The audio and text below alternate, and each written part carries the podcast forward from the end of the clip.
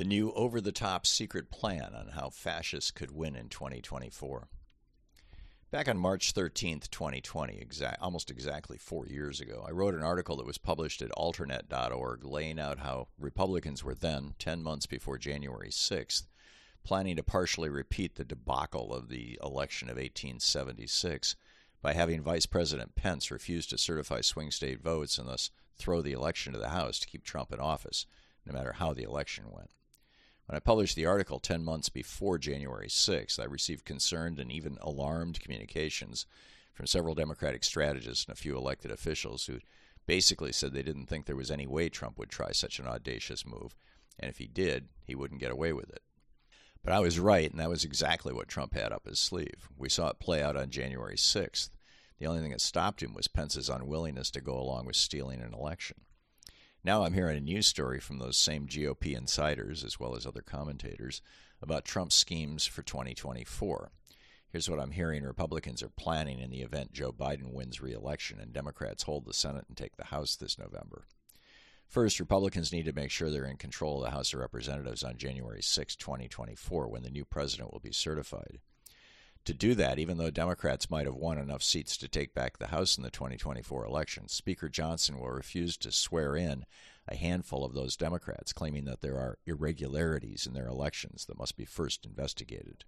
Consider that Johnson is still refusing to swear in Tom Suozzi, who recently won George Santos's old seat, something Johnson apparently did to maintain enough Republican majority votes to impeach Alejandro Mayorkas. Johnson says they'll swear him in this coming Thursday, but nobody's holding their breath.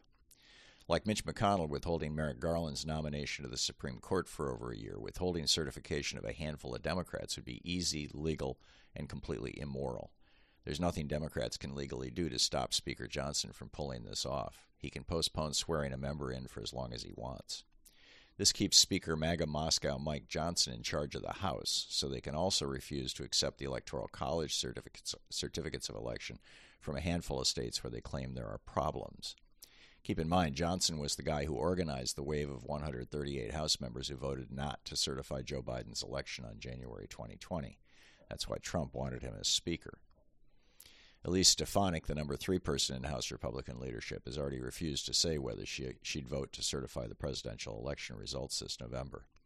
Others, like Kentucky Republican Congressman Thomas Massie, are repeatedly mentioning their belief that the House gets to decide who's president, not the people or even the Electoral College as Massie posted on X, quote, Maine, Colorado, and other states that might try to bureaucratically deny ballot access to any Republican nominee should remember the U.S. House of Representatives is the ultimate arbiter of whether to certify electors from those states. End quote. In response, Elon Musk posted a one word comment Interesting. Then, regardless of how many votes Biden won by, electoral or popular, the House simply refuses to certify the Electoral College votes of enough states that the minimum of 270 isn't reached. Under the 12th Amendment, like with the election of 1876, that throws the election to the House, where each state has one vote. While a majority of Americans live in a state run by Democrats, a majority of the states themselves are run by Republicans. Each state gets one vote for president in the House, and right now, 26 state delegations are GOP controlled, meaning that a majority of the House would simply vote to put Trump back into the White House, 26 to 23. Pennsylvania's delegation is 50 50. All totally legal. The Putin Trump caucus in the House, led by Speaker Johnson, has largely given up on democracy when elections don't give them power. As outrageous as this scenario sounds, they justify it to themselves as being essential to save America from woke Democrats.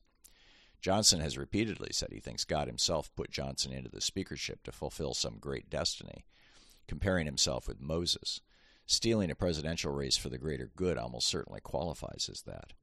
And although Congress in 2022 raised the number of congressional objectors necessary to stop the certification of a presidential vote, Johnson himself was able to round up more than that number in 2020. This is imminently doable. Finally, the Supreme Court ruled long ago that they and the entire U.S. court system have no jurisdiction over political issues that the Constitution says must be resolved by Congress. This issue of Congress's certification of electoral college votes certainly qualifies, so no matter what the courts might want to say or do, there's probably no legal tool they can use to block a second Trump presidency under these circumstances. Right wing billionaires and neo fascists within the GOP are salivating at this prospect. Steve Bannon and Stephen Miller must be giddy. In one fell swoop, they'll take back the government, putting an end to that pes- pesky problem of democracy and voters wanting nice things. President Trump issues a new Schedule F executive order, and suddenly 20,000 or so of the top management of every federal agency find themselves out of a job, being replaced by conservative ideologues who are being vetted by Heritage and other conservative think tanks as you are reading these words. Once they have control of both the political and the deep state or administrative government, these conservatives intend to set about making the changes they've been pushing for years. End gay marriage and criminalize being trans, outlaw abortion and most forms of birth control, end the teaching of black history, outlaw DEI and affirmative action of any sort, shut down most functions of the EPA so the fossil fuel and chemical industries can do whatever they want to our air and water, end enforcement of our anti monopoly laws, fire thousands of IRS investigators to make America safe for morbidly rich tax cheats, shut down all green initiatives and instead drill baby drill, sell off public lands and parks to the highest bidders, privatize Social Security and end traditional Medicare, end federal funding for public schools and colleges, and outlaw unions. It's truly breathtaking. They're committed to abandoning America's historic commitment to democracy the radical new form of government that our nation's founders brought back into the world after it had vanished for almost 3,000 years. But as Americans have figured out the GOP's priorities and are disgusted by their obeisance to great wealth and Vladimir Putin, Republicans have decided that winning free and fair elections is for suckers. Stealing them is so much easier. I don't see any legal way such a strategy can be stopped because it's all based on legal technicalities, like the legal technicality that George W. Bush and Donald Trump both lost the national popular vote but became president anyway without significant protests from the American people. when I wrote that article laying out Trump's plans to have phony electors et al. back in 2020, people were upset I was giving him ideas. Some may similarly say that about this article. Don't tell them how to do it.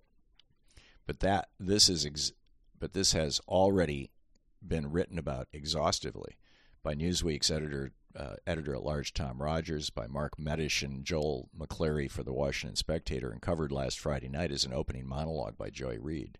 It's public knowledge, although the media seems unwilling to discuss it. The best way to prevent this from happening is to widely publicize their schemes so public opinion will become so intense that they fear the consequences. It's a thin thread holding our republic together, but at least it's something. Pass it along.